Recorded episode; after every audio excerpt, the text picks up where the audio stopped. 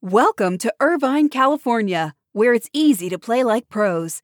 At the heart of Irvine's competitive culture is Great Park, the region's premier one hundred ninety-four acre multi-sport complex, equipped for youth teams to Olympians and everything in between. Plus, Great Park's expansion is underway. With near-perfect weather and a thriving sports scene, Irvine is the place to play. Visit Destination Irvine dot com for more information. This program is sponsored by Yahoo and their media platform, EdgeCast. Tune in to the end of this podcast to learn how EdgeCast can help your business truly connect with global viewers. Or visit them now at edgecast dot com. That's E D G E C A S T dot com.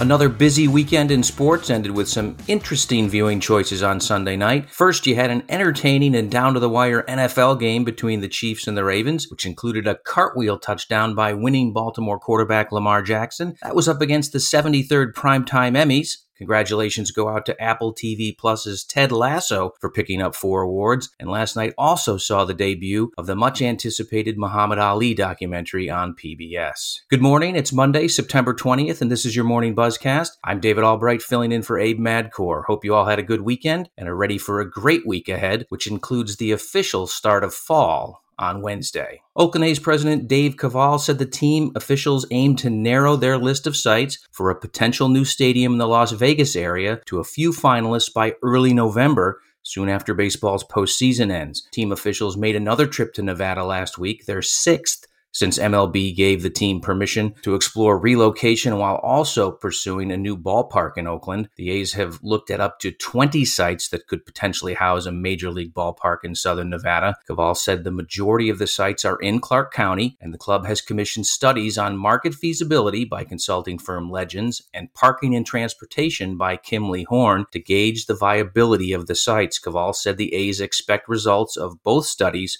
around mid-October. M L B is still conducting business as usual with the hope that the league and the M L B P A will reach an agreement on a new collective bargaining agreement by the December first deadline. That's according to sources cited by Bob Nightingale of U S A Today. The G M meetings are back after a one-year hiatus in Carlsbad, California, and the winter meetings are also scheduled a month later in December after the C B A negotiating deadline. The Philadelphia Flyers and Wells Fargo Center announced an agreement that makes SeatGeek the team and venue's official ticket exchange. The deal designates SeatGeek as a keystone partner of the Flyers and Wells Fargo Center. That's the highest tier available to team and venue sponsors. The Flyers become SeatGeek's first N H L ticketing partner. The new deal continues a push by SeatGeek into more team and venue deals. The company has added B S E Global, Cleveland Cavaliers and Rocket Mortgage Fieldhouse, Houston Dynamo and Dash, the Arizona Bowl, and Liverpool F C in the last eighteen months. For the Flyers and Wells Fargo Center,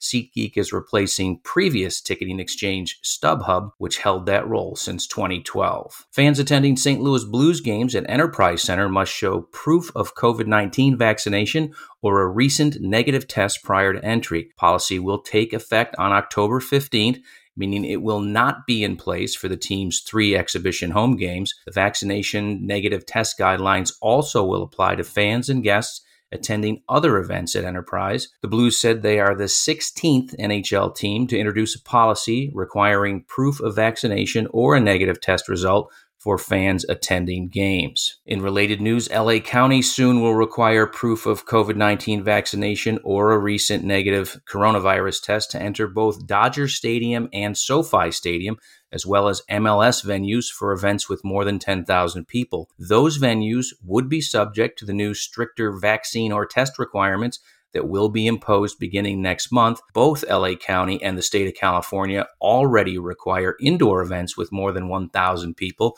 which includes venues such as Staples Center, to ask guests for proof of vaccination or a negative test result. FIFA will meet with football associations, leagues, clubs, and players' unions next week as the world governing body continues its attempt to organize a World Cup every two years. FIFA is holding a feasibility study into a biennial men's and women's World Cup following a proposal from the Saudi Arabian Football Federation back in May. The September thirtieth summit is intended to be the first of several opportunities for a constructive and open debate on the proposals. A seventeen-race IndyCar Series schedule was unveiled Sunday for the twenty twenty-two season, which will feature a record fourteen events airing on the N B C broadcast network. That marks the most single-season appearances on network television in IndyCar history. Two additional races will appear on U S A Network. Network, while Peacock Premium will provide live coverage of all seventeen races in addition to practices and qualifying. In People News, make sure you find time for this week's S B J cover story, a profile on Tony Dungy by our Ben Fisher. In reading about our latest Champions honoree, you'll find out how Dungy made history as a Hall of Fame coach and now serves as the respected voice and conscience of the entire league. Also in this week's issue, our Michael Smith has a very interesting Q and A with Big twelve Commissioner Bob Bowlesby as he attempts to salvage a home for the conference's remaining eight schools and can't allow hurt feelings and burned bridges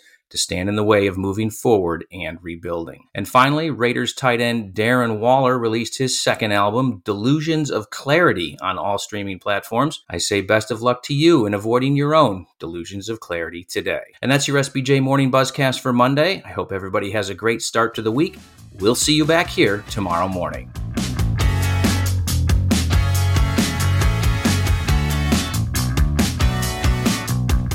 This program was sponsored by Yahoo. Millions worldwide count on Yahoo to connect them to their passions. What you may not know is that Yahoo means business too. Yahoo connects businesses to more growth. Edgecast, their media platform, delivers valuable media experiences to viewers worldwide through a secure platform that shares content with speed, billions of times per day across all devices. Discover why the world's largest companies rely on Edgecast at edgecast dot com. That's E-D-G-E-C-A-S-T dot. Welcome to Irvine, California, where it's easy to play like pros. At the heart of Irvine's competitive culture is Great Park, the region's premier one hundred ninety-four acre multi-sport complex, equipped for youth teams to Olympians and everything in between. Plus, Great Park's expansion is underway. With near-perfect weather and a thriving sports scene, Irvine is the place to play. Visit Destination Irvine dot com for more information.